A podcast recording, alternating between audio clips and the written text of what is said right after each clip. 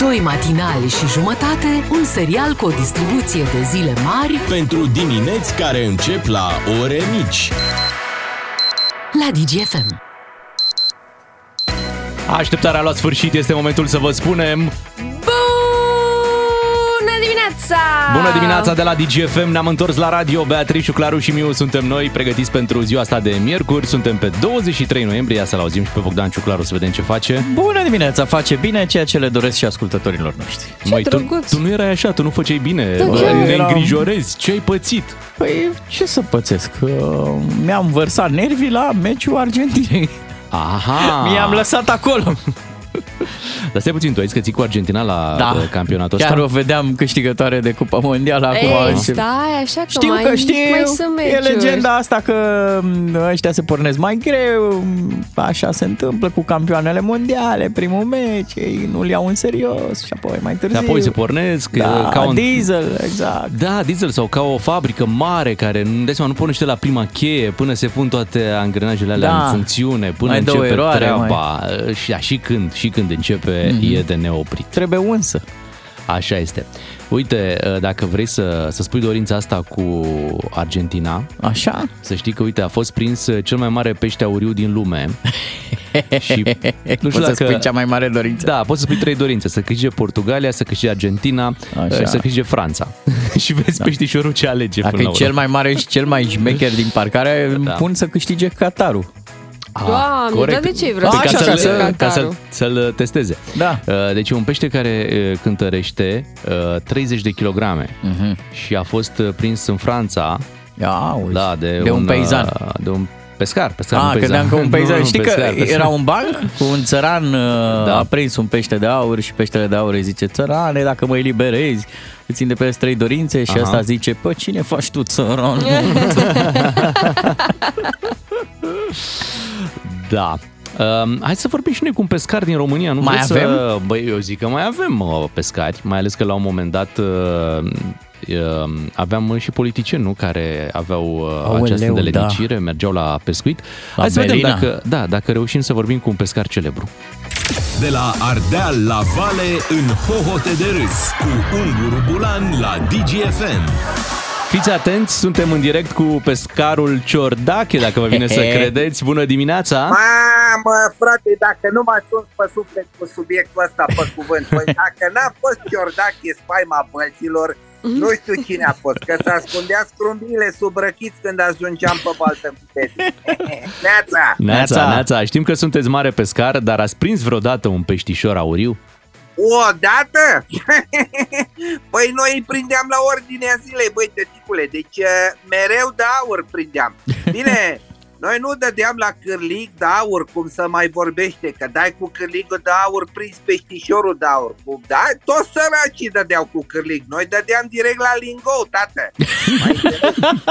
ne dădea peștișorii de aur la dorințe, că efectiv nu mai aveam ce să facem cu ele, mai chemam și colegi de la PNL. Hai băieți, luați și voi niște dorințe, că noi ne-am scârbit, nu mai știm ce să-i cerem. E, acum văzând guvernul de acum, m, parcă n-a fost bine că l-am chemat și pe Ciucă, știi cum zic? Ne-a luat ăsta toate dorințele la naiba. Și cine prindea cel mai mult?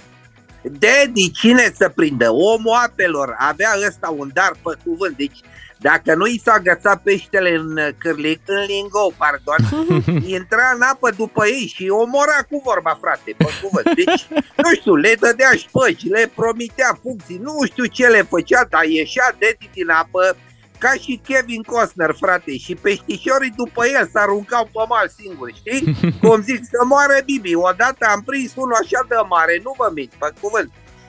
Așa de mare a prins Dedi că a trebuit să-l bage la întreținere. Bă, ăla. I-a făcut pensie specială, știi cum zic? Da, spuneți-ne, cine erau partenerii obișnuiți la pescuit? E, eram mai mulți, așa, toată piovra mergeam acolo. Era problema că fiind așa de mulți și așa de hapsând toți, știi? Nu știam care să dea primul, că primul care dădea lua mereu cea mai bună captură. E dacă vă zic că am prins unul că era cât Belina, mă credeți? Pe cuvânt, așa de mare era că avea loc să noate decât un metru. Dădea față-spate, față-spate, atât. Cum, cum parchează nevastă mea. În fine, și s-a ofticat Dedi, frate, că e balta lui, că el are prioritate, că noi ne băteam pe locuri acolo și am zis, băi, uite cum face, facem numărătoare să fie cinstit. Și atunci, de fiecare dată, ne așezam în cerc cu Oprișan, cu mitralieră, Tudorel și cum v-am spus că îi spuneam la lui uh, Undiță Năstase, prietenul nostru, că mai venea și el cu noi, și băgăm numărătoarea. Din Oceanul Pacific a ieșit un pește mic și pe coada lui scria pușcărie DNA. Așa Era masochist, frate, ne plăcea. E, nu trebuie să vă mai spun că Livache câștiga mereu, după cum se și vede acum. Dar ce dorințe vă puneați la peștișori ăștia de aur? E, te fleoș, ce dorințe? Păi nu se vede în declarația de avere? Mi s-a îndeplinit de toate, vă spun, da? Pot să vă spun și și-a pus odată Dedi la peștișorul de aur și a zis așa, trei dorințe, Viorica președinte, România la mondiale și să scape el de pârnaie. Eh, toate s-au adeverit după cum ați văzut, când ne-am dat și noi seama anul trecut cândva ne-am făcut drum și ne-am îndus până la Belina să vedem, domnule, ce se întâmplă acolo, să luăm pe peștișor la rost. L-am prins, L-am răzuit cu cuțitul, frate, era decât suflat cu aur impostorul Ah, așa ceva. De era cupru, l-am și dat la fier vechi, gata, ce mai Și acum mai mergeți la Belina? Nu mai merg, nu mai merg, am rămas decât cu amintirile, da. O să-mi amintesc mereu cu plăcere de tura aia când l-am invitat pe Iohannis la pescuit. Fiți atenți. Așa. Am zis că îl mai traducem și noi, îl mai îmbunăm. Și a prins Claus un peștișor de aur și zice, Clause, Clause, dacă îmi dai drumul, îți îndeplinesc trei dorințe. Și să uită Claus la peștișor și zice, uh, uh, stai să mă gândesc. Zic, hai Clause, frate, că ne facem moaște aici, ce naiba, hai odată zi. Păi zice, o casă, și încă o casă și încă una mai mică. Și frate, pe când i-a dat drumul, zice, bine mă, ți le îndeplinesc. Pe când l-a aruncat în apă, era peștișorul cu burta în sus. S-a sufocat pe săracul până și-a pus ăsta dorința. Ce să faci? Hai, V-am pupat fir întis, ceau! Ascultă-l pe Unguru Bulan și în secțiunea podcast pe dgfm.ro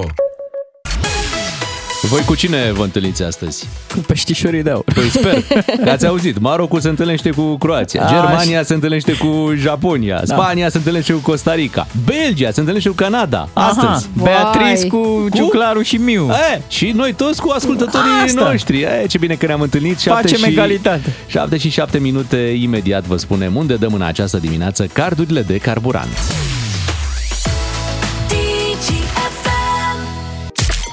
Ca să-ți meargă bine toată ziua, îți ieșim cu plin dis de dimineață. Avem de dat 3 carduri de carburant de la MOL România. Ca să știi... Trei carduri de carburant aducem uh, și în această dimineață aici la radio. Le puteți câștiga foarte simplu dacă ascultați DGFM în mașină și mai mult dacă ați memorat DGFM pe 1, pe 2 sau pe 3. Este momentul să anunțăm unde dăm în această dimineață cardurile de carburant și vă spunem că mergem în Brașov. Oh, Oh, bun, bun. În Brașov uh, suntem pe strada Feldioarei. Așa. Este o benzinărie amplasată strategic, aș spune, de, de câte ori am drum în partea aceea, opresc la această benzinărie MOL, uh, pe drumul spre Sighișoara. Deci Ce de la drăguț! Brașov spre Sighișoara, uh, cum ești de pe centura uh, Brașovului sau cum vii din oraș, depinde, pe dreapta. Dar cum ești de pe centura, imediat pe dreapta, benzinărie MOL, sigur, o știți. Uh, Acolo vor fi colegii noștri în această dimineață. Și Mie vor îmi place că verifica tu le știi pe radiourile. toate.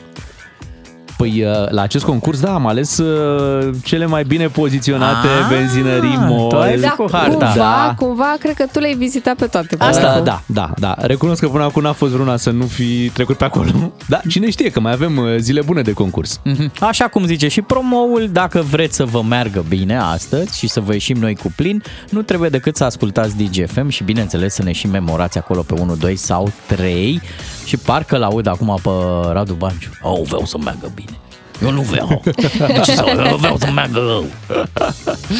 Hai, salvați DGFM 1, 2 sau 3, mergeți în benzinăria MOL de pe strada Feldioarei pe drumul spre Sighișoara din Brașov și Mergeți în această voi, dimineață, nu, nu merg. în această dimineață puteți lua un card de carburant încărcat cu 300 de lei. Cu DGFM câștigi din plin 10 de carduri de carburant cu triplu efect MOL Evo Plus de la MOL România. Hai că te-ai dus până în Brazil, băiatul meu. Da, se balansul, se balansul. Te-ai dus până în Brazil când puteai să rămâi aici. Uite, se întâmplă lucruri interesante despre care e momentul să vorbim și noi la radio. Esențialul zilei. Ne-am concentrat ca să cuprindem cât mai mult. Hai în Argentina. Vrei să vorbim totuși de campionatul mondial, Păi, unde a normal, fost uh, surpriza normal. mondială. Surpriza mondială a venit de la Argentina, care a luat bătaie de la Arabia Saudită. Și ciudată rău maniera în care s-a întâmplat, că multă lume a rămas așa cu impresia, vai ce prost, ce dezastru a jucat Argentina. Uh, La scorul de 1 la 0 pentru Argentina, un gol din penalti marcat, am văzut că presa de la noi așa îi zice Ionel Messi, a dat Ionel al nostru gol și la 1-0 argentinenii au avut două goluri marcate din offside, anulate mm-hmm. de, de VAR. Deci n-au jucat chiar dezastru. Dezastru numai că cei din Arabia Saudită au reușit să întoarcă meciul în doar 5 minute. 2 la 1 și exact ca la mondiale, apoi te aperi, faci ce- o redută și n-au mai reușit argentinenii nici măcar să egaleze. Concluzia după acest meci este că eu nu trebuie să țin cu nimeni. Că uite, eu țin cu Argentina la da. acest mondial, Și uite pierde. ce se mm-hmm. întâmplă. Da. Hai să auzim un comentator uh, arab uh, cum a da. trăit acest meci. Saudi Abu Samara,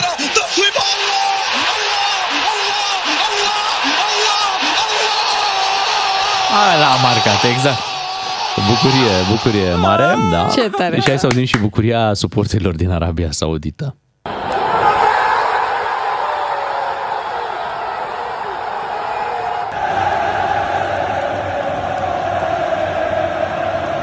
Să spunem că în Arabia Saudită astăzi este sărbătoare legală după victoria de ieri. Exact. Regele, Regele. regele Salman al Arabiei Saudite a decretat zi liberă. Ei, pe regele iubirii. foarte bine, foarte da. frumos. Și n-a fost o farsă, hai să spunem treaba asta. N-a Da. fost o farsă, cum a fost, de exemplu, în Polonia. Acolo, uh, președintele polonez a vorbit la telefon în noaptea exploziei provocate de acea rachetă căzută în Polonia, crezând că este la telefon cu omologul francez, Emmanuel Macron. Uh-huh. O discuție care a durat undeva pe la șapte minute, timp în care președintele polonez a spus care sunt ipotezele despre acea cădere de rachetă, Uh, iar cel care se dădea drept Emmanuel Macron i-a pus mai multe întrebări, însă totul s-a dovedit o farsă.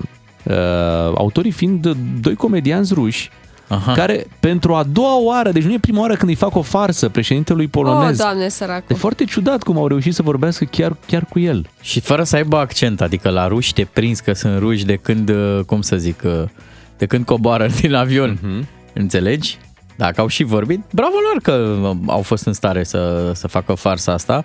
Acum, depinde cât de ușor te prinzi. Eu într-o perioadă, Stai un pic că tu dacă vrei să-l suni pe președintele Poloniei, N-ajungi. nu Poți să-l suni. Hai să Asta. pornim de aici. poate cum, aveau numărul lor. Cum au ajuns să vorbească direct? Că dai seama, convorbirile da. între președinți se poartă pe niște linii securizate, Speciale. speciale. Nu vorbești cu un alt președinte așa, la liber, pe, tele, pe WhatsApp. Col Duda, știi? Da. Și telefonul imediat. Băi, dar tare, tare, Duda. Dacă au reușit uh, de două ori în doi ani aceiași comedianți ruși să facă treaba asta, Qu'est-ce que tu as préparé pour Da, aujourd'hui, prima dată euh, l-au păcălit pe Duda în iulie 2020, când uh, i-au spus că la telefon se află secretarul general al ONU, Antonio Guterres. Adică e, e la a doua păcăleală de la aceeași? Da, da, da, da. Și atenție, cu asta se ocupă, au mai păcălit și alți politicieni europeni, primarii din Berlin, Viena, uh, Madrid. Din București n-au reușit să păcălească, să spunem treaba asta, pe, pe primarul din unde s-a București. născut șmecheria. Pe Da, da, da. Stephen King, pe celebrul autor, l-au păcălit spunând uh, la telefon că este Volodymyr Zelensky. Aha. Da. Eu când sunam uh, prieteni cunoscuți, dacă îmi schimbam numărul sau dacă îi sunăm de pe alt număr, uh, le începeam așa. Uh, Bună ziua. Da, bună ziua. Uh, În legătură cu, cu ce ați aplicat la noi, cu, cu CV-ul. Și toți îi schimbau. Da, da, da, spuneți. Hai mă că nu-i nicio. Te bucurai, ă? Nu, nu te caută nimeni. Ce Hai să- trist. Da. Da, mai fac asta. sunt, uh, sunt rău. Hai să venim și cu o veste din uh, România. Aici deputații din uh, comisiile de industrie și politică economică au, adapta, au uh, adoptat un raport uh, favorabil la ordonanța de urgență privind energia, privind prețul la maxim plafonat la energie, 1,3 lei pe kilowattoră pentru toți consumatorii, indiferent de nivelul de consum. Și uh, se vorbește chiar de un preț mai mic de 0,68 uh, lei pentru uh, cei care au uh, echipamente medicale acasă, care au Frumos. tot felul de tratamente și vă dați seama consumă mult mai mult curent. Ar depăși probabil plafoanele astea care sunt uh, care au tot fost di- discutate și până la urmă, na, e pentru sănătatea lor, nu Da, pentru foarte altceva. bine. Nu consumă curent uh, aiurea. Să vedem ce se va întâmpla cu această ordonanță. Cine aș vrea să încheiem până nu anunțăm că Ce? pleacă Cristiano Ah, Ronaldo da. de la Manchester United. De fapt, este dat afară. Pleacă sau e dat afară? Cum? Este dat E afară. Manchester United a anunțat că încheie contractul cu Cristiano Asta, Ronaldo. încheie colaborarea pe cale amiabilă. Da, dup- amiabilă sau nu, pentru că m, zilele trecute Cristiano Ronaldo a dat un interviu controversat în care a criticat de la cap la coadă tot ce înseamnă Manchester United. Așa Gata. e. A dat cu terenul în cap. Și, da, uh, normal, s-au supărat. Cine nu s-ar supăra?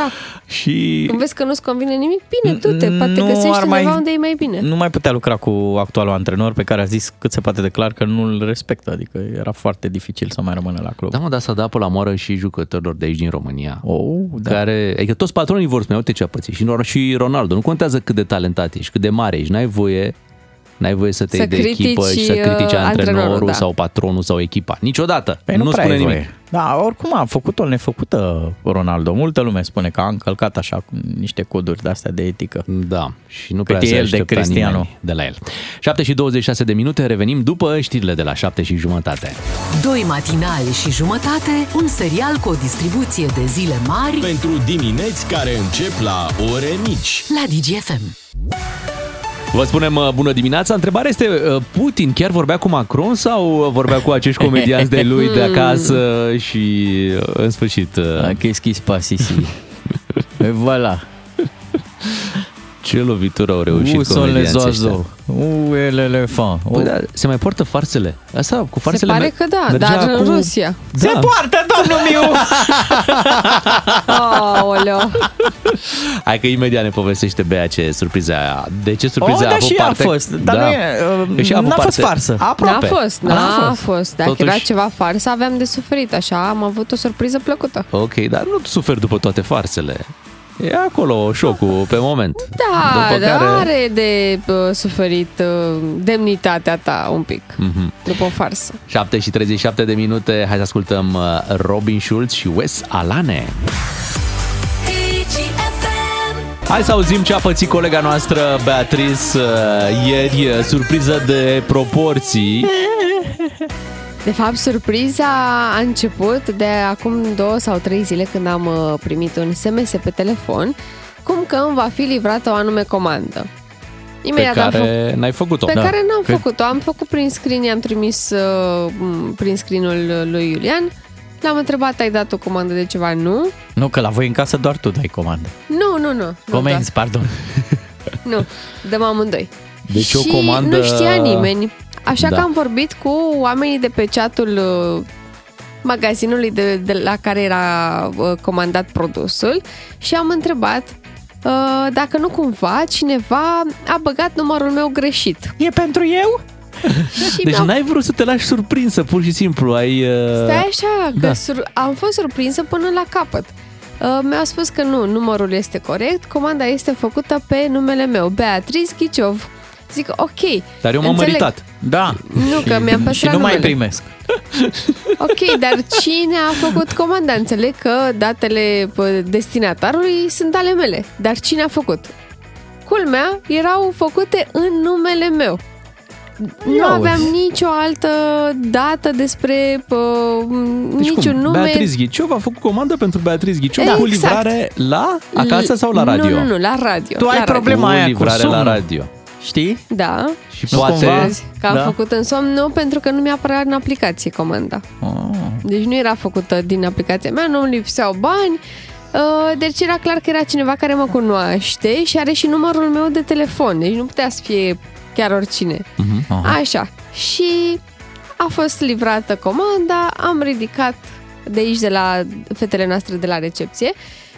Dacă îmi ziceai ridicat, adică era greu? Deci am Foarte ridicat, greu, este am un set ridicat. de farfurii. Wow. Este Oh. un set de farfurii, este un cadou de casă nouă. Ah, ce Și drăguț. cum nimeni prin jurul meu Erau nu știa. spălate, da? Adică nu, noi. nu farfurii nespălate ca Erau să sparte? Nu, noi. Nu, Noi, Noi, noi, noi. noi de la Da. De sigilate. la producător. Wow. Direct producător. Exact. Și... Caz real. Da, da, tu ce făceai? Că dacă sunt grele, cum le duci până acasă? N-ai mașina? Astăzi clar. mi-am luat o sacoșă să le duc până acasă. Mă rog, o să iau un, Nu, trebuie să faci altceva. o mașină de Am o ride idee. sharing. Nu, nu, nu. Dar, Trebuie să faci altceva. Uh, chemi un curier aici la radio care să le aducă... Doamne ferește, mai ieftin să să iau o le, mașină. să le trimită până, până acasă la tine. Nu, Da, nu, nu, nu, le-ați nu. livrat unde trebuie. Da. Ah, chiar poți să intri nou pe chat acolo unde vorbești, că au greșit adresa. da. Nu e greșită adresa, e Da. adresa și Bun, pe și, cutie. deci o surpriză care a venit de nicăieri. De nicăieri, da. Da. da. Ieri am întrebat pe toată lumea, nimeni nu știa de la cine este Știi acest cum pachet. întreba Bea? Mă, mă iubiți? Și pe aici colegii, nu, nu noi. Noi nu. Da. Și uh, am postat pe Facebook uh, și pe Instagram pentru că voiam cumva să mulțumesc uh, expeditorului anonim, neștiind uh, de la cine e și mm, parcă nu voia să se dezvăluie, am zis că măcar asta să fac, să Bănuiai mulțumesc pe cineva? uh, public. Nu, nu, chiar pe nimeni, pentru că nu mă așteptam de la nimeni să îmi facă un cadou acum. Ce farfurii sunt? Sunt uh, de sarmale? Și de sarmale. Oh. Da. Dar Tu- aseară Stai s-a puțin, tu ești, ca, dezvăluit... tu ești ca ascultătorii care spun N-am câștigat niciodată în viața mea Și tu zici, N-am, nu mi s-a făcut niciodată așa o surpriză În viața mea, e prima oară când, Așa. când am parte de, Da, pur și de simplu, surpriză nu e ziua mea, nu s-a întâmplat nimic. Păi M-am și cum s-a dezvăluit? A, te-a căutat? Sau... Da, mi-a scris. Aha. Este colega noastră, Alexandra Grigoriță, care acum se află în concediu maternal, are grijă de bebe acasă și uh, s-a gândit să-mi facă o surpriză Măi, ce frumos. de casă nouă. Îți Da. Dai seama că gândurile Pentru tale că- mergeau în toate direcțiile. Te Da. gândeai și la, și la foști iubiți de-ai tăi care... Nu, S-au nu, gândit nu, să- nu. să-ți Mi facă le-ar fi așa- trimis parte, probabil, Păi- dacă e. nu, că cioburile aduc fericirea, nu ți le dau. Tocmai, tocmai, întregi le dădeau. Întregi să zică, bă, uite mă, s-a măritat Beatrice, s-a s-a mutat la casa ei, hai să-i dăm mă, niște, niște Nu farfurii. se pune Nu, problema pune de așa problema. ceva. Tu mai ai numărul Alexandrei? Că avem, Normal. Și eu și Bogdan mai avem nevoie prin casă de De diverse, așa e, s-au, Păi s-au tot vedeți că- adunat uh, lucruri de care ar trebui cumpărate și Da. trimitem o listă sau cum facem? Alexandra a ascultat uh, ce am vorbit noi la radio Mhm. uh-huh. zilele trecute când am spus eu că aș avea nevoie de farfurii. Știți, atunci când am făcut Da, lista da, de știm, cumpărături? știm, știm, da. știm. Și a ținut minte și iată că mi-a făcut o surpriză. Ma, Ce frumos. Da. da. Ceva pentru mașină, Bogdan? Uh, nu, pentru mașină am tot pentru casă. Pentru casă, nu? Da, un Ce ai set nevoie? de... Ce ești? Habar n-am ceva Da. pentru... Pentru da, cafea, pentru nu? cafea, Ce da. științe. Tot Da. astea. Dacă s-a, s-a intrat pe drumul ăsta cu farfurii, Și tu, cu Ciuclar? veselă, Nu, tot știu ceva aici. pentru expresor, un portafiltru, ceva acolo, nu? Poate Știu. chiar un expresor. Poate chiar, poate chiar cafea. Poate chiar cafea. De ce nu? A, bun. Da, Da, da, Deci- pentru, o lună, pentru un an. Da, adresa e aceeași Da, pe care ți-a patru, trimis. șapte. 71, da. Aici e clar. Uh, Și numele le știți, nu știți telefoanele, da? Ai făcut N-are și nimic. unboxing? Te duci acasă acum. Te, te Am învăț eu că făcut am văzut. unboxing-ul ieri aici, am, am Ah. tăiat... uh, Și ai filmat? Nu, păi da, se vede pe Greșeală, cutie mă, că dar nu e deci fii ambalat. atent. Deci-te un pic să iei un pachet să vezi că e greu. Tu nu știi la început că erau ambalate, nu, nu vedeai Da. ce, ce conține. Bogdan, se vede pe cutie că sunt farfurii. A, da, era direct cutia. Deci nu fii era atentă, ambalată Bea. altceva. Iei da, acum da. cutia. Chiar dacă ai spus la radio, nu Așa. știe nimeni. Te duci pe internet și începi. Guys, prietenii mei de la... Așa. Și pentru că A mulți m-au trebuit întrebat, această bucurie. pentru că mulți m-ați întrebat unde îmi pun mâncarea, Da. uh, iată, am acest set de farfurii. Și da, guys, nu pot să cred, fix aceste farfurii eu le foloseam și înainte, n-aveam, dar le foloseam. Și guys, eu mi le-am recomand. dorit, mi le-am dorit foarte, foarte, foarte mult și mă, mă bucur că au ajuns și în România aceste Da. farfurii. Și Da, nu de uitați că mulți ani. prietenii mei, dacă introduceți codul BEA, am, vă Aveți fac o reducere de 0,0. Ah. Că Ai, și, și tu la măi. început. Da, guys, și nu stați pe story-urile mele, guys. Da, guys, chiar stați pe storurile mele pentru că aflați lucruri interesante pe care le fac eu acasă, cum ar fi că ieri Da. am montat singură, singură, singurică televizorul. Poate nu pare Păi, ceva uh, păi chiar greu. nu pare pentru că intri în competiție cu domnul Presură, care a reparat un televizor. Deci, Ah, uh, bine, la asta nu mă pricep. A, a făcut domnul Presur, acum prinde și extraterestri. Da, da, da, deja a desfăcut acolo. A, a Serios? Dat, Am a dat văzut share pe și Lucian Facebook-ul lui, Mândruță, da. da. Păi și tu, Bea, l-ai băgat în priză, nu? Ea, Asta ea, e. ea doar asta a făcut. Ha, deci nu vă închipuiți ce, Cum adică ce emoție am ai avut. montat televizorul. În primul L-ai rând, pus pe raft în și... primul rând, ciuclare, taci din gură. Uh, Ah, i-ai pus baterii la telecomandă. și E important. i-am pus picior roșie. A, da, cu șurubelnița. trebuie Da, un am pic. folosit și rubelnița. Corect. Mhm, Și gândiți-vă așa, are 50 de inci televizorul. Nu știm Pen- că mărimea nu contează. Da. Pentru De mine, când contează Pentru mărimea? mine contează că eu am... Acum ne spui. pentru că eu sunt mică și televizorul Ah, e mare. Normal. Iarna e Le-am- grea.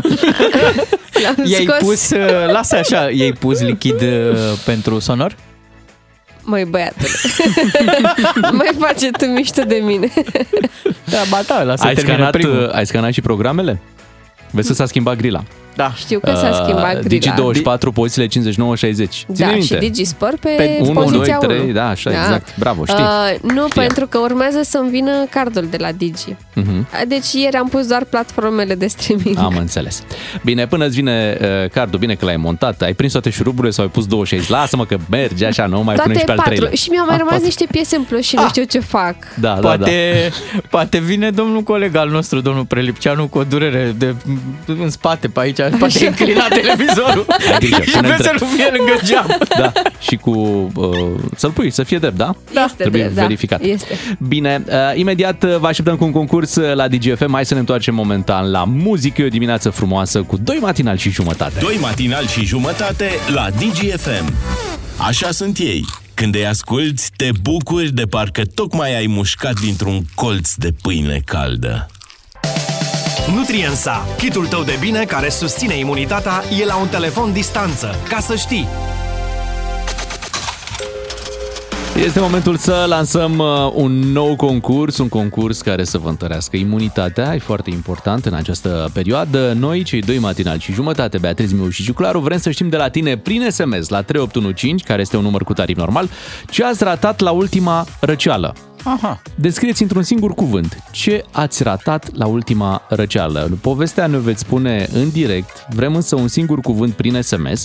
Uh, Vom alege cuvântul care ne inspiră cel mai mult în dimineața asta și apoi vă sunăm și în direct uh, ne veți putea povesti uh, ce ați ratat la ultima răceală, dacă era vorba de o întâlnire poate specială. De un interviu, Da. de o nuntă, poate Ieri s-a- chiar a voastră. O, o, da. S-a primit ieri uh, prin SMS un cuvânt uh, foarte, cum să zic, foarte potrivit pentru vremurile pe care le-am traversat. A scris cineva, chiar mi-a părut rău că n-a câștigat, că n-a fost uh, extras. Scrisese cineva gustul. Am Ah. ratat gustul. Mm, Da. Uh, Premiul nostru în această dimineață, un kit complet Nutriensa pentru starea de bine în sezonul rece, un kit care conține toate vitaminele necesare pentru această perioadă destul de complicată, când vedeți câte viroze sunt uh, pe străzi, dacă putem să spunem așa.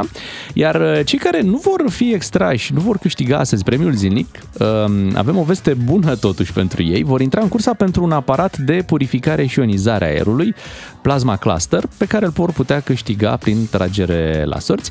Așa că vă așteptăm cu SMS-urile la 3815 să ne spuneți într-un singur cuvânt ce ați ratat la ultima răceală. Bună dimineața, vă spun matinalii DGFM, imediat uh, vom da și kitul uh, Nutriensa și vrem să mai facem uh, un, uh, un test așa să vedem dacă ascultătorii noștri știu să imite pe cineva. Oh, ce drăguț. Dacă aveți un talent în acest sens, dacă știți să imitați un personaj, așa cum iată au fost acești uh, comedianți ruși care l-au imitat pe Macron într-o discuție cu președintele polonez. O imitat pe dracu, n-am fost atent. Ia dacă Bă, aveți un, tată. uh, un tu ești talent. talentatul emisiunii noastre. Bine, Dacă iată- Nu prea ungurul, mi-e, nu mi-e toate. Ungurul e mult mai bun. Da. Da. Dar uite, va, va trebui să uh, avem și o regulă la concursul ăsta de imitat. Uh, fără Gigi Becali. De ce? Da. Pentru că toată lumea, Da, crede, mă, e ușor. toată lumea crede că, păi, mă înțelegi, papac, papac, papac, toată lumea crede că știe să limite pe Gigi Becali. Dar Gigi Da. Becali nu mai vorbește așa, nu știu, de 10 ani. Cam așa, Da? de când era borțul la Dinamo. Exact. Uh, Deci fără Gigi Becali. Dacă știți să imitați pe cineva, o să vă așteptăm în direct puțin mai târziu.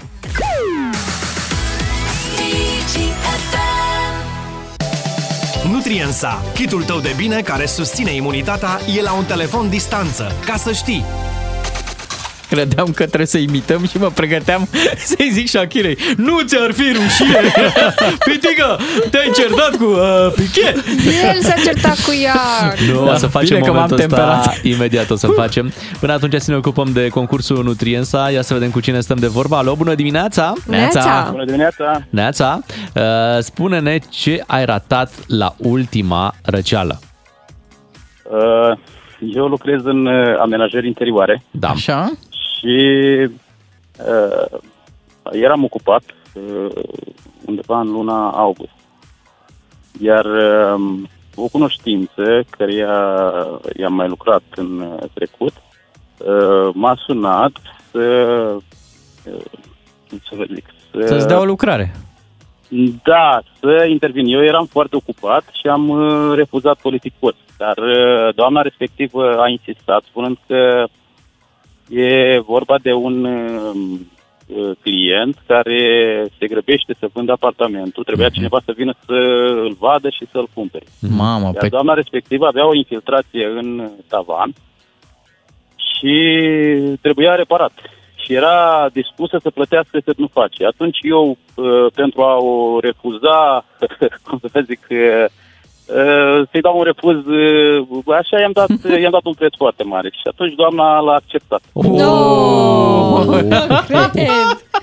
Era Uh, dublu, neamul ce triplu face, față l-am, de... uh, b- b- lucrarea la care eram, am pus-o pe pauză, uh, invocând alte motive. vă Medicale, dați da, seama, da, am, da. Da, da, da. Cum, cum se face când Eu v-am renovezi? dat, uh, Cum te să văd lasă? despre ce e vorba. Oamenii, da, în Bun, și mijlocul... când a apărut răceala? Da, uh, cu o zi înainte de a pleca mi-am, uh, mi-am uh, organizat tot, mi-am uh, băgat tot ce-mi trebuia în uh, mașină. Uh, Trebuia să merg dimineață, toată noaptea mi-a fost rău, dimineața nu am putut să mă ridic, uh, am uh, trimis pe cineva la farmacie să-mi iau un test uh, COVID și testul a fost, a fost pozitiv. Oh. Aveai răceală, dai la Auzi, dar tariful Da. uh, a fost dublu sau triplu față de tariful tău normal? Cât ar fi trebuit? Uh, Să vă zic că ceva de genul în uh, trei zile aș fi câștigat uh, cât pentru o lună. Wow! Mamă, trei zile cât o Wow. lună. Bravo. Dar nu e câștigat că ai răcit. Vai, ai făcut uh, Doamne. COVID, de da, fapt. și lăcomia, vă dați seama. Da, se răsplătește și ai fost răsplătit. Da. Da. Dar uite, în dimineața asta, pentru că ne-ai povestit, să știi că noi avem un premiu pentru tine ca să-ți întărești imunitatea și data viitoare să nu mai ratezi astfel de super oferte. Uh, avem un kit mulțumesc. complet uh, Nutriensa cu foarte multe vitamine pentru tine și pentru o stare de bine în, uh, în sezonul uh, rece. Exact ca scările unde te duci tu cu Da, renovările. da, da. Vitamina A, B, C, D. Uh, mai spune o, o, o, o dată cum te numești. Uh, Marius. Marius. Felicitări, Marius. Marius. Marius. Premiul este al tău uh, în această dimineață. Marius din Galați, care a pierdut banii, asta ne-a trimis un mesaj, a pierdut banii când uh, a fost Săracul uh, de el. răcit. Dar uite, a recuperat acum la imunitate Noi, la practic, concursul nostru. Practic jucăm ghinionar în fiecare zi cu oamenii. Cam așa, cam așa. Cu DGFM și Imunofix de la Nutriensa câștigi sănătate și imunitate. Ca să știi! DGFM. Avem următoarea întâmplare, protagonist fiind președintele Poloniei, căruia i s-a făcut... uh, plină. I s-a făcut o farsă. Jumătatea mea mai bună. Credea că vorbește cu Emmanuel Macron, când încolo uh, erau doi comedianți ruși care nu știm cum au reușit să intre în legătură chiar cu președintele Poloniei. Au ei niște oameni infiltrați pe acolo, vă dați seama. Au, niște Jmecheria oameni era, infiltrați. Jmecheria era să intre în dialog cu președintele României, că Ah, bine. Dânsul prea vorbește și să reușești totuși să intri, să intri în dialog. Să-l era faci pe al nostru să, să vorbească, aia era. Ah, Deci abia aia Te era. recunosc Păi să dintr-o lansăm mie o- de tăceri. Să lansăm o provocare comedianților roși. Nu, mai bine nu, să nu ne Lasă facă așa. probleme pe aici, lasă așa. Da. Dacă știți să imitați pe cineva, acum este momentul să sunați uh, la radio, la 031 400 2929. Uh, Dacă sunteți buni în a imita un anumit uh, personaj, e momentul uh, ideal să sunați și să vă lăudați cu asta. Am Mie văzut mi-a că- plăcut întotdeauna de Cristian Grețcu de la Divertis. Mi s-a părut că este genul de actor care s-a apropiat la perfecțiune de, de personajul pe care îl imita. Îl imita pe Ion Iliescu. A făcut Aceste treaba asta elemente, an la rând. Zeci de ani. pușlama. Tu practic îl uh, imiți pe actor Da, imitându-l da, pe e Ion greu, e Iliescu. greu de făcut pentru că...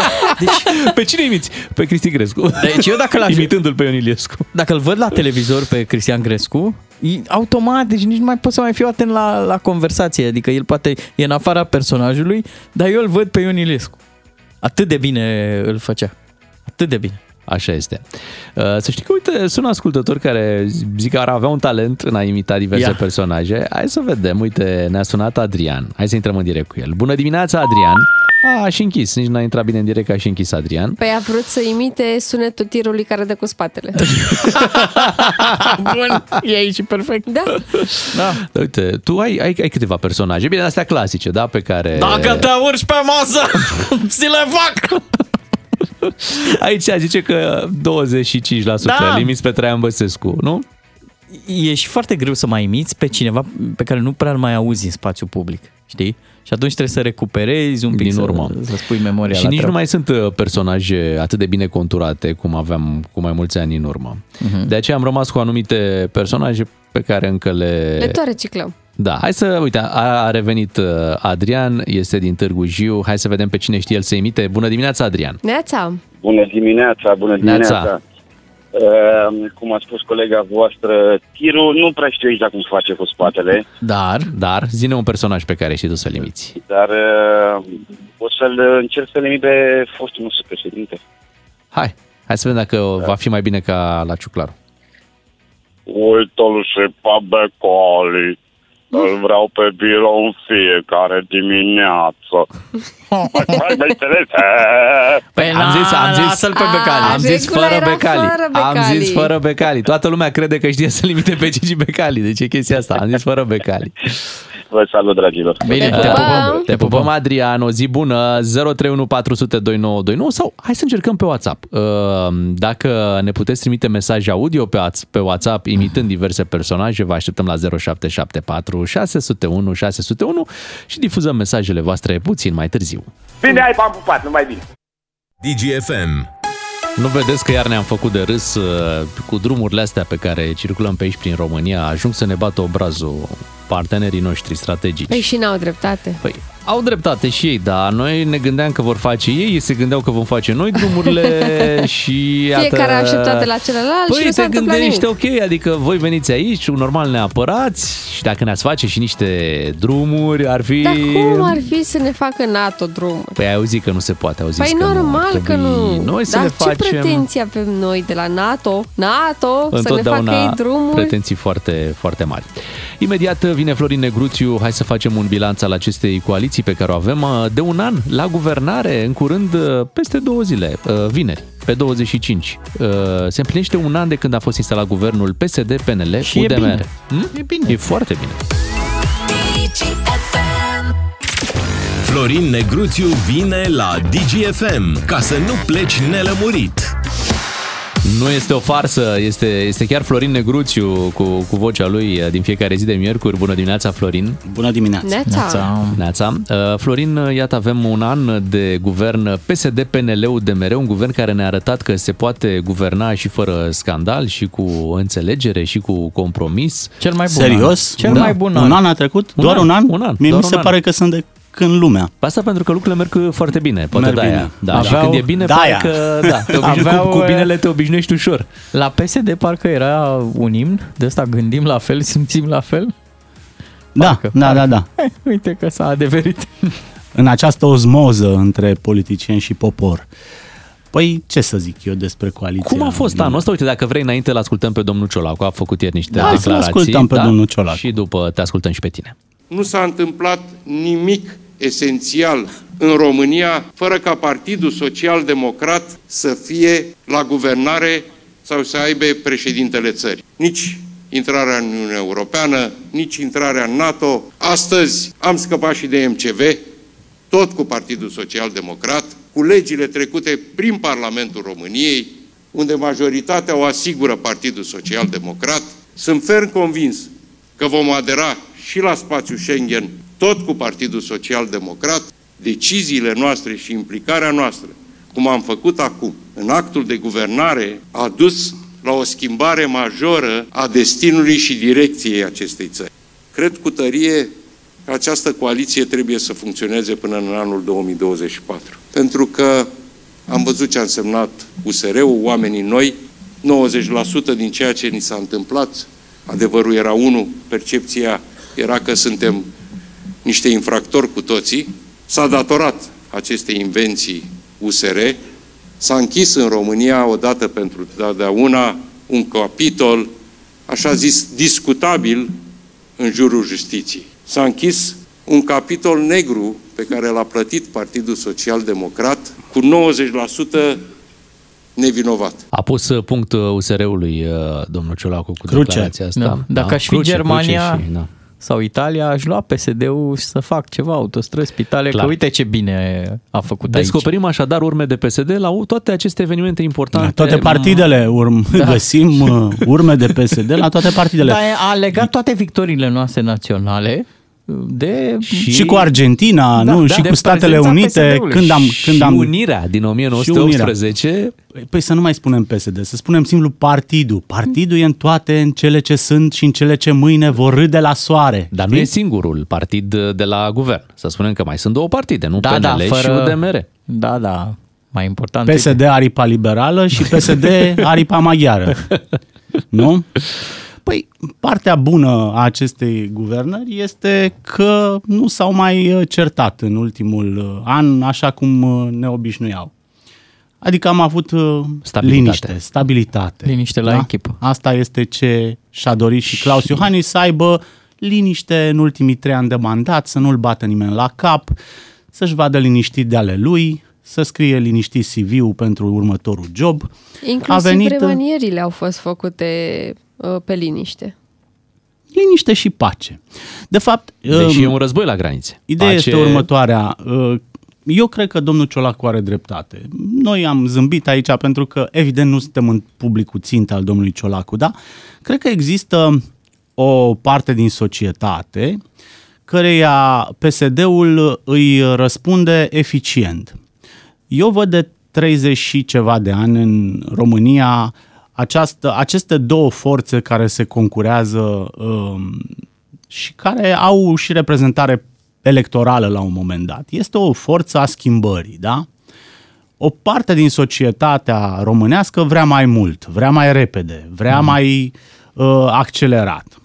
E, ei se opune o forță foarte puternică uh, care ar vrea ca lucrurile să rămână așa cum sunt. O forță a stagnării. Să se schimbe, dar uh, pe aici, pe acolo, da? Uh, nu în lucrurile esențiale să facem pași înainte, dar să facem și doi pași înapoi. Da?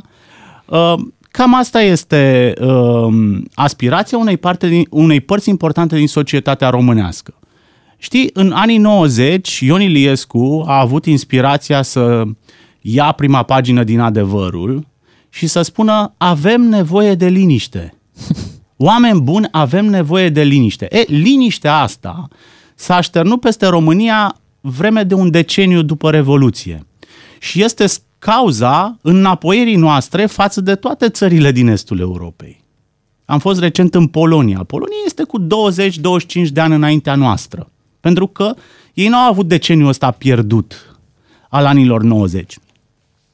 Și atunci, la răstimpuri, uh, vine această forță a schimbării care, evident, zdruncină și sistemul, zdruncină și societatea și ei se opune această forță care spune hai să ne așezăm puțin, parcă facem lucrurile prea repede, uh, să avem, uh, să ascultăm nevoile oamenilor, să nu piardă, să Românii să trebuie să știe, Românii da. trebuie să aibă, trebuie Da. să primească, da? Pentru că PSD-ul este partidul care dă, ăsta este brandul lui. Atunci când vin ăștia uh, reformiștii da? și spun trebuie să ne descurcăm prin forțele noastre, să avem curaj, să mergem mai departe, vine PSD-ul și spune există o parte a societății care are nevoie de sprijin, care are- are nevoie să-i se dea și atunci PSD-ul câștigă Dar în poate astfel fi, de momente. Poate fi domnul Ciolacu și temperat, adică pe drumul ăsta al nostru către Uniunea Nu, Europeană. el este către... temperat. El este, spre deosebire de ce a avut Partidul Social Democrat, m, domnul Ciolacu este blândul Ben, adică să nu uh, punem în cârca lui Marcel Ciolacu ce nu e. Nu, din declarația lui eu înțeleg că am ajuns unde am ajuns, am făcut pașii ăștia și uite, ni se ridică și MCV-ul, doar pentru că am avut privilegiul de a avea din când în când și momente cu PSD. Uh, De fapt, Nu-i vorba de asta. reformiștii Nu au este- ajutat să parcurgem drumul nu ăsta este sau vorba PSD-ul? de asta. Este, este ca la o mașină, ca la Dacia, lui taică meu, trebuie să tragi șocul ca să o pornești. știi? La un moment dat trebuie să dai un uh, uh, boost uh, uh, pentru că altfel uh, doar din uh, inerție mașina asta nu merge. Coaliția asta așa cum este ea, are, ți-am spus, lucruri bune. Lucru bun este că nu a mai fost scandal politic, n-a mai fost război politic, au uh, reușit cumva să se înțeleagă și să ajungă până aici. Deci n-am avut o criză politică în ultimul an. Uh, problema este că sentimentul meu este că se ratează atât de multe șanse în fiecare zi, atât de multe oportunități, pentru că oamenii ăștia sunt așa cum sunt. Coaliția asta este, nu este nici cea mai proastă, dar evident nu este nici cea mai bună. Este după chipul și asemănarea liderilor ei, adică mediocră. Este o coaliție de nota 5, Dar 6. și livrează? Asta Adică da. ia notă de trecere, cumva ea nu rămâne repetentă, merge cu clasa, merge cu grupul, Păi dar ia, România ia este să luăm așa pe cum hârtie. este această guvernare. Nu este nici cea mai bună din Europa, nici cea mai proastă din Europa. Nici măcar din Europa de Est. Păi stai adică așa, vezi stai că așa, alții Florin. reușesc să atragă investiții, să-și facă autostrăzi, să-și uh, informatizeze statul, să-și facă spitale, să absoarbă bani europeni. Păi și noi cu ce rămânem cu nu? Să Faptul Că inoveze. nu s-au certat, stai o secundă, deci tu îmi zici toate lucrurile astea, dar această coaliție care, mamă, ce bine că nu s-au certat, da, și au fost pe pace, Mhm, au și livrat Nu, n-au kilometri livrat. de autostradă, nu, au livrat podul ăla cât de la puteau, Brăila. Nu au livrat cât puteau Păi, să livreze, și dar atunci? nici nu au dinamitat fondurile europene. Uite, de pildă Poloniei și Ungariei uh, li s-au uh, blocat PNRR-urile, da? Uh, România, României nu. Uh, România așa târâși grăpiși, cum îi știm, au reușit cumva să împingă niște proiecte. Au făcut niște licitații pentru autostrăzi. Sigur că lucrurile se fac foarte greu. Eu văd tot privații că fac spital, de exemplu, în România, sau Păi, ONG-urile. Asta spun, nu este o coaliție care să modernizeze România. Asta zic, sunt șansele, oportunitatea era atât de mare. Oportunitatea chiar și acum este atât de mare. Există un plan de țară. Există bani europeni pentru a pune în aplicare acest plan de țară. Marele salt înainte, în anii ăștia se face. Îți trebuie puțină știință, îți trebuie puțină pricepere să faci lucrurile astea.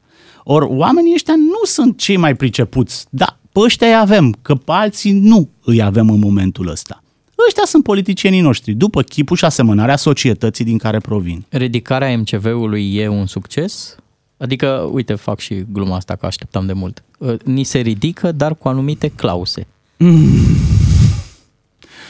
Păi, succes. Ei se împăunează acum când ne-au scăpat de MCV. Acum, eu nu știu vreun ascultător care să trezea dimineața și avea povara asta pe umeri. Doamne, este și astăzi cu MCV. mă Poate duc sunt la- care, care nu dormeau din Nu că pot, se trezea, doamne, nu și în dormeau de dimineața grija asta avem MCV. Ce dracu să facem? Gata, s-a ridicat MCV-ul. Este liber în trafic, s-au făcut locuri Păi de e, parcare, că dacă s-a autostrăzi. ridicat, este... dacă s-a ridicat- Deci toată lumea e mai ușoară. Asta la metrou toți levitau, știi? I-am văzut. Erau fericiți oamenii, Da, pluteau. Băi, ni s-a ridicat MCV-ul, ni s-a luat o piatră de moară de pe suflet. Dar de seama dacă intrăm în Schengen, cum spuneai tu, cu această clasă politică mediocră care a, a reușit totuși să ne bage în Măi, în să Schengen. vedem, să vedem și lucrul ăsta. Asta ar fi chiar o minune uh, dumnezeiască. Uite, el drăguțul dacă ne ridică Schengenul, că până acum 11 ani politicienii n-au reușit. Asta chiar ar fi o mare victorie pentru m, cetățenii României, nu, Numai- pentru clasa politică. numai probleme ai clasa, văzut și clasa Austria politică și- putea să ne ducă în Schengen de acum multă vreme. Acum este un context favorabil pentru România și românii chiar merită să facă, uh, să ajungă aici. Și Iar pentru România ar fi un beneficiu enorm pentru economia României, pentru turism, pentru confortul cetățenilor. Uh, Este umilitor totuși în 2022 să um, um, fiți Da, ai văzut dați că jos mult din timp- mașină la graniță, Corect, cum da. eram noi dați până anii 90, uh, încolonați în Austria, era ceva absolut aberant. E, situația asta s-a perpetuat și pentru români, pentru românul de rând, pentru mine, pentru tine, pentru cei care ne ascultă, este foarte umilitor și este nedrept, pentru că noi ne comportăm ca niște europeni uh, cu nimic mai prejos de olandezi sau de germani. Corect, dar uite, până acum credeam că doar Olanda are ceva cu, cu treaba asta. Ulterior și prin Suedia și, Și prin Austria. Austria. Deci, Pentru că în fiecare dintre aceste țări sunt politicieni. Să știi, nu, uh, nu sunt sfinți. Fiecare are calcule politice. De pildă, Rute în Olanda, el are o problemă cu Schengenul românesc. De ce are premierul Rute problema asta? Pentru că în martie are alegeri. Și nu vrea să-și facă o problemă, este pe muche, de ce să-și facă o problemă care s- i-ar putea dăuna lui în alegeri? Și atunci joacă foarte cinic problema Schengenului. N-are nicio legătură cu legile justiției. Tu crezi că pe cetățeanul olandez îl interesează de ce legi ale justiției se iau în Parlamentul României? Nici vorbă de așa ceva.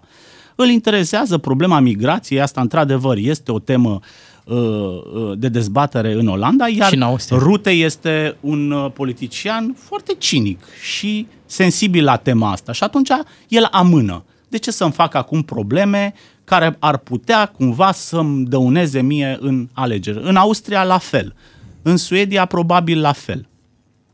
Mulțumim, Florin Negruțiu, pentru analiza ta din această dimineață. În fiecare zi de miercuri ne întâlnim cu Florin Negruțiu la DGFM. Urmează știrile imediat. Florin Negruțiu la DGFM. Ca să înțelegi ce nu s-a spus până la capăt. L-ați auzit pe domnul Rafila mai devreme, da? Da, foarte frumos. Știi cum Ți-a e? plăcut, nu? Da, pentru că tu care susții sistemul de sănătate, atunci când ai nevoie de el, domnul Rafila vine și îți spune, da, ia mai stați și acasă că o să colapseze sistemul. Da, nu veniți când are copilul 38. Domnul, fiind un pediatru de excepție, ați mai auzit Mhm. de domnul Rafila și vă spune el când trebuie să mergeți la doctor, nu de alta, dar să nu fim prea mulți. Păi nu de-aia plătim, mă? Ca Da, să dar știi că mergem pe la... Stea cam supărat. Peste Da. tot e așa, în toate țările e așa. Dacă vrei să-ți faci o programare la doctor, la spital de stat, durează 4-5 luni. Prin țările civilizate, aceeași problemă peste tot, spitale supraaglomerate. Dar de ce nu face domnul Rafila niște ambulatoriu de la în Cuba? Să facem toți niște aerosoli? Cuba? Păi am înțeles Ce că ți-a venit cu Cuba? ne băgăm toți la un simpozion, facem aerosoli și când ne întoarcem, vă zic eu, ne vin la idei. Beatriz nu zicea că și-a luat ceva loc de parcare, că s-a Bă, calmat. da, e cel mai era liniștit. relaxat Nu ieri, știu, nu știu ce, ce l-a s-a apucat. întâmplat. Ești, ești un pic agitat. Da. Deci plătiți pentru da. sănătate, finanțe, Da. școli, ce vreți voi, dar nici nu le folosiți așa. Da. Păi, asta e regula Nea, de aur. Bogdan, că dimineața l-ai lăudat că e fericit și că nu mai zice statul ce face statul și Da. uite-l două ore mai târziu. Îl văd, îl văd. Da. da 9 și 7 minute, hai să o ascultăm pe Olivia Adams cu răsărit perfect. Ca să-ți meargă bine toată ziua, îți ieșim cu plin dis de dimineață. Avem de dat 3 carduri de carburant de la MOL România. Ca să știi...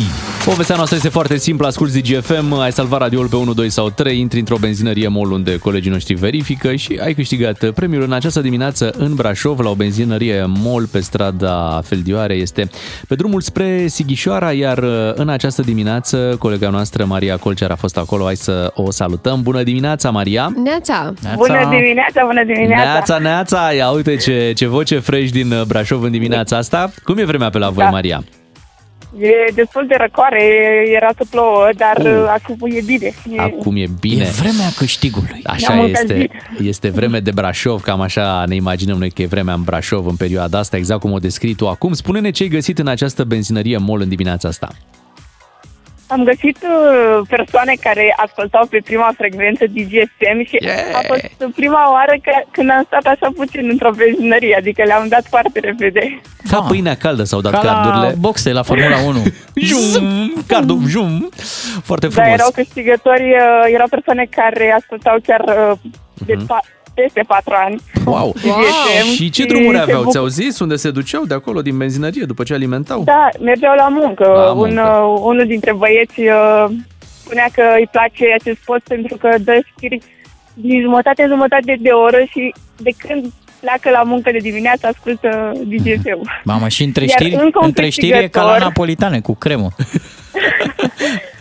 Ia zi. Încă un câștigător uh, mergea spre Sibiu și a ascultat radio Mhm. și știa că se face acest concurs în benzinăria de pe Seldioare și a venit special uh, la benzinărie. Ce de- bravo lui, a fost să pe fază, câștige, ce da. să mai, merita premiul. Dacă asculta, avea și radioul salvat. Maria, noi îți mulțumim mult că ne-ai ajutat în această pupăm! dimineață Te în pupăm! Brașov. Îi felicităm pe câștigători. Mâine dimineață ați putea fi voi cei care primiți cardurile de carburant. Ascultați doar să auziți unde dăm mâine aceste carduri. Mergem în fiecare zi într-o altă benzinărie MOL și premiem pe ascultătorii noștri. Cu DGFM câștigi din plin 10 de carduri de carburant cu triplu efect MOL Evo Plus de la MOL România. Caz real a fost prins cel mai mare pește auriu din lume, o captură care a doborât orice record de până acum. Da. Um, 30 de kilograme. Wow. De pește auriu. Vă dați seama Da. câte dorințe, Mamă, ce ciorbă faci de el. câte, câte dorințe ținea în el acest, acest peștișor și mă gândesc că ar fi frumos să vorbim și noi cu un pescar profesionist Te în rog, dimineața asta. sună-l. De la Ardeal la Vale în hohote de râs cu Unguru Bulan la DGFM. Fiți atenți, suntem în direct cu pescarul Ciordache, dacă vă vine să credeți. Bună dimineața! Mamă, frate, dacă nu m-ați uns pe suflet cu subiectul ăsta pe cuvânt, păi dacă n-a fost Ciordache spaima bălților, nu știu cine a fost, că se ascundea scrumbiile sub răchiți când ajungeam pe baltă cu Teddy. Neața! Neața, Neața, știm că sunteți mare pescar, dar ați prins vreodată un peștișor auriu? Odată? păi noi îi prindeam la ordinea zilei, băi, tăticule, deci uh, mereu de aur prindeam. Bine, noi nu dădeam la cârlig de aur, cum să mai vorbește, că dai cu cârligul de aur, prins peștișorul de aur. Cu, da, toți săracii dădeau cu cârlig, noi dădeam direct la lingou, tată. Mai înțeles? ne dădea peștișorii de aur la dorințe, că efectiv nu mai aveam ce să facem cu ele, mai chemam și colegi de la PNL. Hai băieți, luați și voi niște dorințe, că noi ne-am scârbit, nu mai știm ce să-i cerem. E, acum văzând guvernul de acum, m, parcă n-a fost bine că l-am chemat și pe Ciucă, știi cum zic? Ne-a luat ăsta toate dorințele la naiba. Și cine prindea cel mai mult? Daddy, cine să prindă? Omul apelor, avea ăsta un dar pe cuvânt, deci dacă nu i s-a agățat peștele în uh, cârlic, în lingou, pardon, intra în apă după ei și omora cu vorba, frate, pe cuvânt. Deci, nu știu, le dădea șpăci, le promitea funcții, nu știu ce le făcea, dar ieșea Daddy din apă ca și Kevin Costner, frate, și peștișorii după el se aruncau pe mal singuri, știi? Cum zic, să moară Bibi. Odată am prins unul așa de mare, nu vă mint, pe cuvânt. Așa de mare a prins Dedi că a trebuit să-l bage la întreținere. Bă, da? I-a făcut pensie specială, știi cum zic? Da, spuneți-ne, cine erau partenerii obișnuiți la pescuit? E, eram mai mulți, așa, toată piovra mergeam acolo. Era problema că fiind așa de mulți și așa de hap sunt toți, știi? Nu știam care să dea primul, că primul care dădea lua mereu cea mai bună captură. E dacă vă zic că am prins unul că era cât Belina, mă credeți? Pe cuvânt, așa de mare era că avea loc să noate decât un metru, dădea față-spate, față-spate, atât. Cum, cum parchează nevastă mea. În fine, și s-a ofticat Daddy, frate, că e balta lui, că el are prioritate, că noi ne băteam pe locuri acolo și am zis, băi, uite cum face, facem numărătoare să fie cinstit. Și atunci, de fiecare dată, ne așezam în cerc cu oprișan, cu mitralieră, Tudorel și cum v-am spus că îi spuneam la lui uh, Undiță Năstase, prietenul nostru, că mai venea și el cu noi, și băgam numărătoarea. Din Oceanul Pacific a ieșit un pește mic și pe coada lui scria pușcărie DNA. Așa numeam, băi. Era masochist, frate, ne plăcea. E, nu trebuie să vă mai spun că Livache câștiga mereu, după cum se și vede acum. Dar ce dorințe vă puneați la peștișorii ăștia de aur? E, te fleoș, ce dorințe? Păi nu se vede în declarația de avere? Mi s-a îndeplinit de toate, vă spun, da? Pot să vă spun și și-a pus odată Dedi la peștișorul de aur și a zis așa, trei dorințe, Viorica președinte, România la mondiale și să scape el de pârnaie. Eh, toate s-au adeverit după cum ați văzut, când ne-am dat și noi seama anul trecut cândva ne-am făcut drum și ne-am îndus până la Belina să vedem, domnule, ce se întâmplă acolo, să luăm pe peștișor la rost. L-am prins, l-am răzuit cu cuțitul, frate, era decât suflat cu aur impostorul Ah, naibii. așa Bă, ceva. De fapt era cupru, l-am și dat la fier vechi, gata, ce mai Și acum mai mergeți la Belina?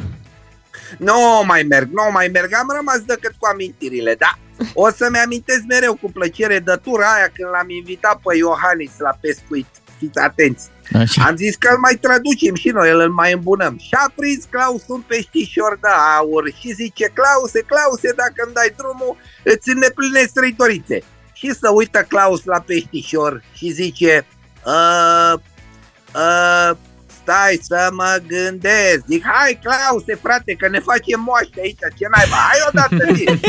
Băi, zice, o casă și încă o casă și încă una mai mică. Și frate, pe când i-a dat drumul, zice, bine mă, ți le îndeplinesc. Pe când l-a aruncat în apă, Era peștișorul cu burta în sus. S-a sufocat pe săracul până și-a pus ăsta dorița. Ce să faci? Hai, v-am pupat fir întiți. Ceau!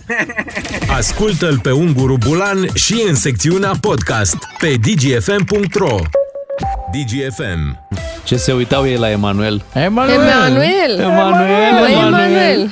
Extra careful! Emanuel. I-am, i-am întrebat și pe ascultării noștri dacă știu să imite pe cineva așa cum acești comedianți ruși îl imitau pe Emmanuel Macron și ce bine le-a ieșit Dar fii atent uh, că farsa. a- au fost super isteți. Îl imitau pe Macron vorbind în engleză. Exact, cu accent Și ai- franțuzesc. asta Aici a este, mă, fost. extra careful. Uh, Voilà! Da, mă întreb, președintele Poloniei, bănuiesc că a mai vorbit cu, cu Macron în engleză Da. Mhm. și probabil ăla era accentul, plus că la telefon Da, nu dar îți dai la, seama la tot telefon timpul. îți dai seama. Zici că e el. Da. Da. A, a mușcat-o, cum se zice. Ce să mai... Se întâmplă. Avem și noi un ascultător. Dacă data viitoare pe președintele Poloniei el sună personajul următor, credeți că se prinde că e o farsă? Ia, ascultați Ia. aici.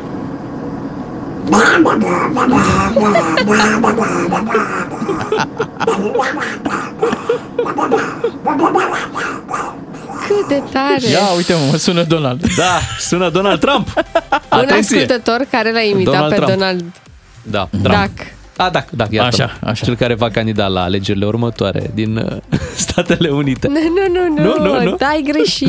Iar- Dacă vreți iar în am încurcat. minutele următoare, vă imit și eu în comentator sportiv. Facem și asta. Hai să vedem ce meciuri avem astăzi Da, la campionatul trebuie. mondial. Începe foarte devreme povestea asta cu World Cup, deci la ora 12 deja e meci. La Uh, 10.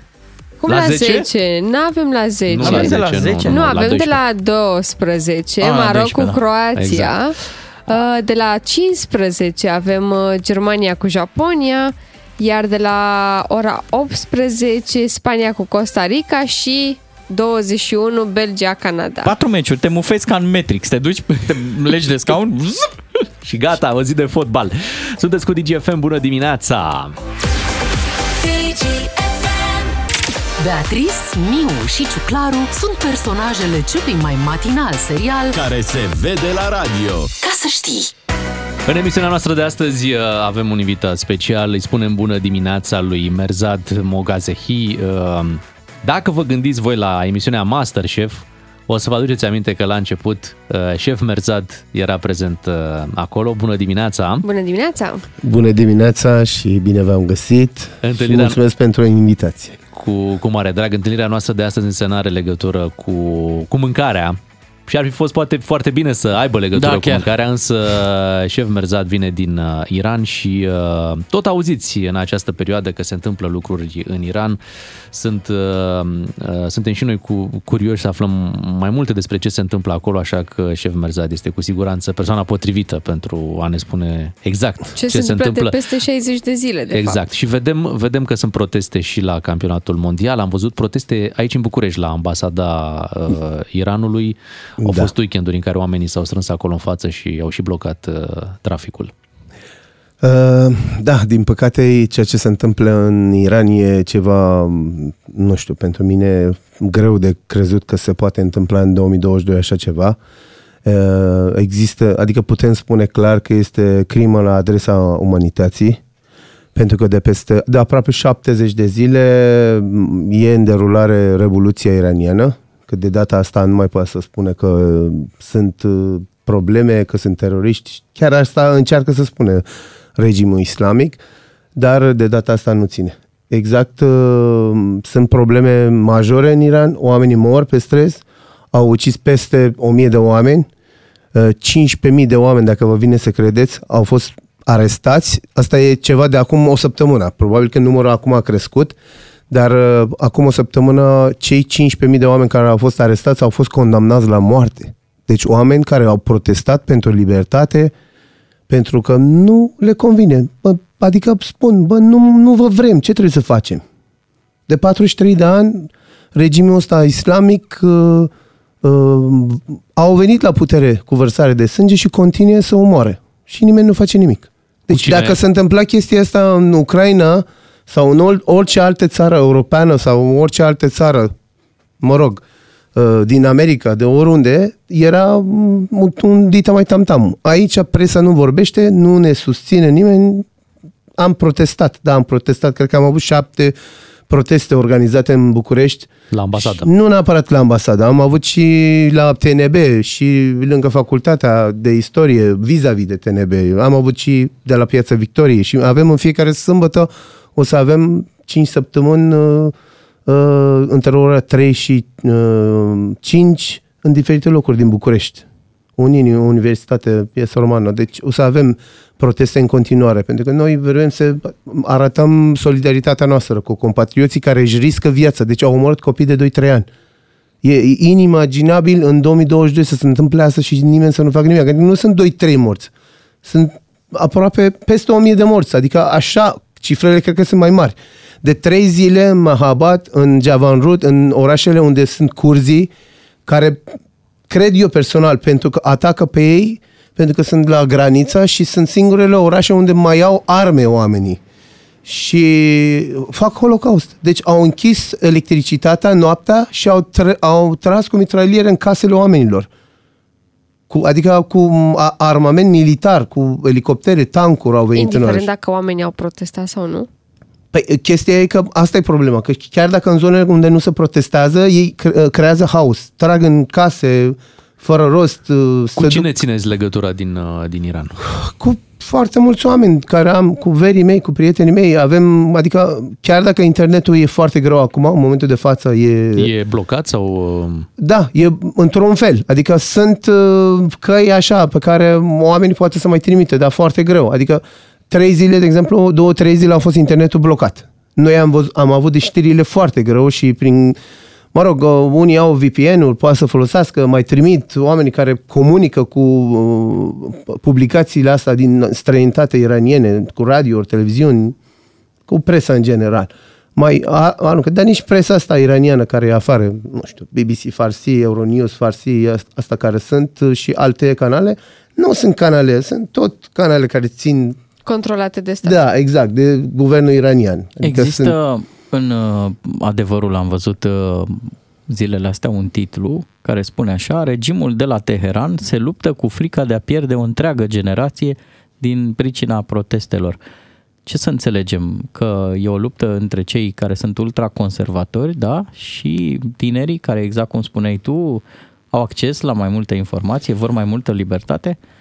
Treaba e că acum nu e vorba decât de o generație. Este vorba de toți oamenii care sunt din Iran. Adică personal cred că probabil că 10% din populația Iranului de 80 ceva de milioane încă mai țin cu regimul ăsta că sunt legat de ei, că mănâncă de la ei. Adică toți cei care sunt la putere la noi, la fel ca, în, ca și în România, unde, um, o, cum să zic eu, mințile sclipitoare pleacă din țara asta, da? Și se duc în alte țări europene sau în America și așa și fac lucruri frumoase. La noi e la fel, toți au plecat.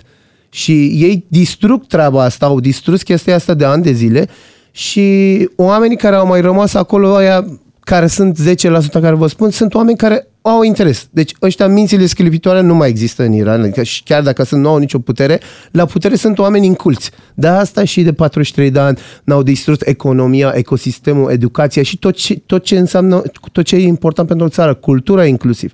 Pentru că sunt niște incompetenți, pus așa pe nepotisme oamenii, dar în momentul de față și ce, adică revoluția asta când a început, la, acum două luni și ceva, erau numai copii, numai adolescenți, numai tineri. Deci ei au murit prima dată.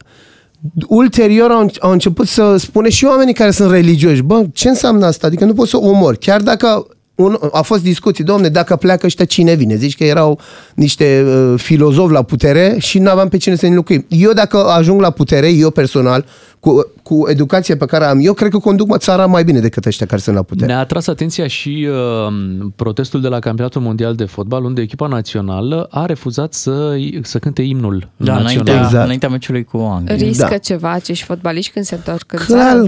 Clar că o să se întâmple lucruri burute pentru ei. Atenție, înainte să ajungă ei la campionatul mondial, ăsta fusese îndemnul protestatarilor la adresa jucătorilor de fotbal să, și rugămintea, dacă vrei, uh, să nu cânte imnul ca semn de, de protest. Eu spun acum părerea mea personală, pentru că înainte de plecarea echipei naționale, ei au fost invitați, adică e un obicei, de fiecare dată se duc la președintele țării, președintele Iranului, care are șase clase, dar e numit doctor, dar el în realitate nu are mai multe clase. Am avut și noi în România așa. Uh, și s-au dus uh, acolo, bine, știți semnul ăsta de respect de pui mâna pe piept și te înclini un pic.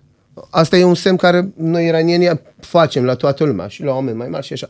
Adică ăsta, pentru că oamenii, echipa națională, când s-a dus la președinte, a făcut treaba asta, foarte mulți iranieni au zis că ei sunt trădători. Nu trebuia să se încline în fața lui, trebuia să mm, nu plece la mondial, să refuze să facă parte din echipă. Ceea ce e greu așa pentru un sportiv care de atâția ani face uh, sport și, ce, adică cel mai mare loc, cel mai înalt loc unde poate să ajungă e, sunt la mondiale sau la olimpiade sau așa mai departe. Dar unii așa au văzut, domnule, ăștia sunt trădători pentru că nu s-au retras, la fel ca alți sportivi care s-au retras din meciuri care aveau.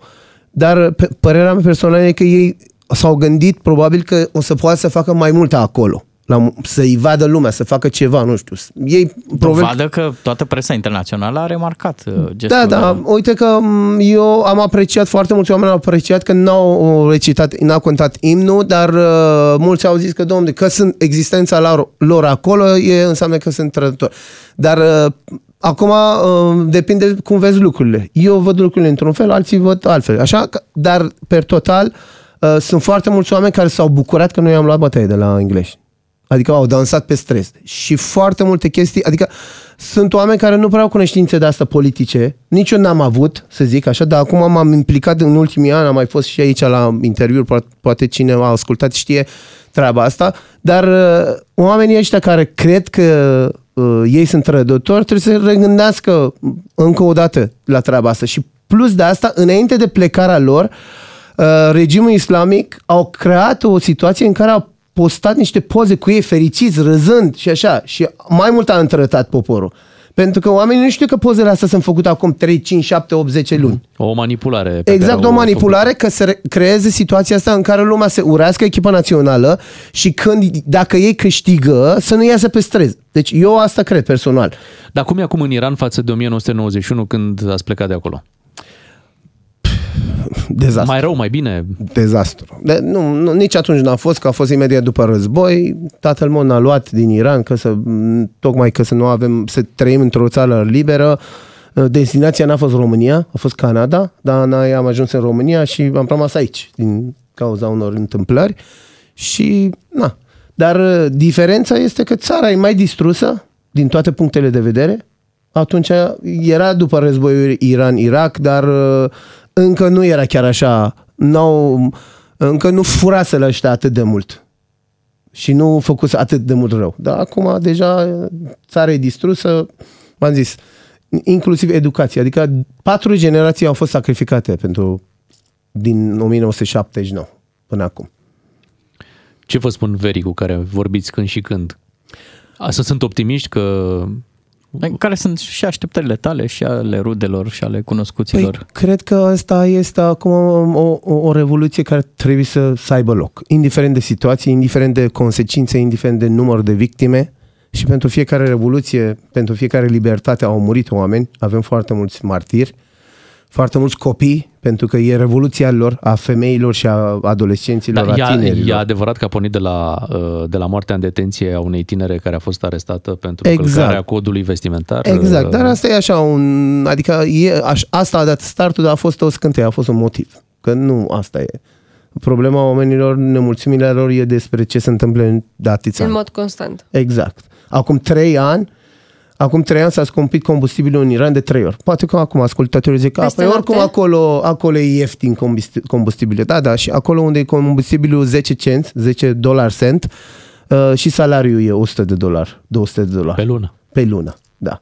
Și atunci nu e ieftin așa. Și dacă tu te duci la benzinărie să pui combustibil, să pleci la mare și vezi că combustibilul în loc de 6-7 lei cât e acum a a ajuns 21 de lei, nu se-ți convine, pentru că a doua zi se scumpesc și ouăle și pâinea și orice. Și s-a scumpit combustibilul, oamenii au ieșit pe stres, în 3 săptămâni au omorât 1500 de oameni. Cu 4000 de răniți, uh, vreo 600 de oameni dispăruți, adică nu s-a mai știut de ei. Adică n- asta nu se întâmplă. E... Vrem să știm și cât de numeroasă este comunitatea iraniană de aici din România, cam câți iranieni sunt. Sincer, nu știu să așa spun, probabil orientativ. că 1000, 2000, nu mai nu, noi nu suntem foarte mulți. Adică la protestele noastre suntem 2-300, cam așa, între Pe 200 și grupurile 300. pe grupurile mele de WhatsApp ei s-au făcut remarcații, au, au fost mulți care au trecut pe acolo pe unde ați protestat voi, dar așa dacă vrei să și destindem un pic atmosfera, să și glumim, am primit de multe ori comentariu, ia uite mă, maghiarii, maghiarii Da. protestează, ce vor ungurii, că voi aveți drapelul la culori. Da, cât de cât doar asta. că așezarea e diferită Da, și avem un logo în mijloc, Ce un mai leu. vor mă, ce mai vor mă? Da. Nu, uh, ultima dată noi am încercat uh, să facem, am făcut niște uh, pliante A4 cu fața versă cu de ce suntem acolo și ce facem și ce se întâmplă în Iran. Am dat la oameni să vadă și să înțeleagă de ce. conectați cu mai multe astfel de grupări de, din lumea largă și încercați și o presiune din exterior spre interior? Toate țările, toate țările, adică diaspora iraniană din toate țările au fost active. Adică e o chestie n-am mai văzută, o, o unitate care nu s-a mai văzut între iranieni. Pentru că iranienii de aici nu, nu sunt uniți. În nicio țară iranienii nu sunt uniți. Nici ai noștri. Uh, Pentru că Aici cine vedem fuge, elemente noi comune. fugim de iranieni, pentru că te duci într-o țară și motivul care e și românii fug la fel de români, turcii fug de turci, englezii fug de englezi, pentru că te duci într-o țară străină, tu îți găs, cauți compatrioții să vrei să fii și ai încredere în ei. Și tocmai aia te ard și îți fac rău și atunci fugi de ei. Cam așa e și aici.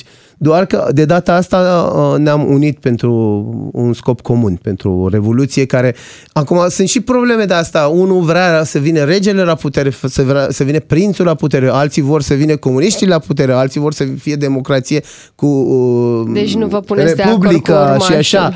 Doar că acum, în momentul ăsta, eu asta promovez, eu asta spun, mă, nu contează opinia ta personală și ceea ce vrei. În momentul ăsta trebuie să scăpăm de regimul ăsta islamic, criminal și terorist și, Și vedem totalitar noi după. și după aia vedem fiecare ce prezintă și votăm, adică o democrație fără religie, adică un, un regim secular democrat. Mulțumim pentru toate aceste explicații despre ce se întâmplă în plăcere. Iran. Uh, uh, Șef Merzad a venit la noi în această dimineață și iată, ne-a povestit exact ce se întâmplă în Iran. Se închide emisiunea noastră de astăzi, revenim uh, mâine dimineață. Noi suntem Beatrice, Claru și Miu, o zi bună! DGFM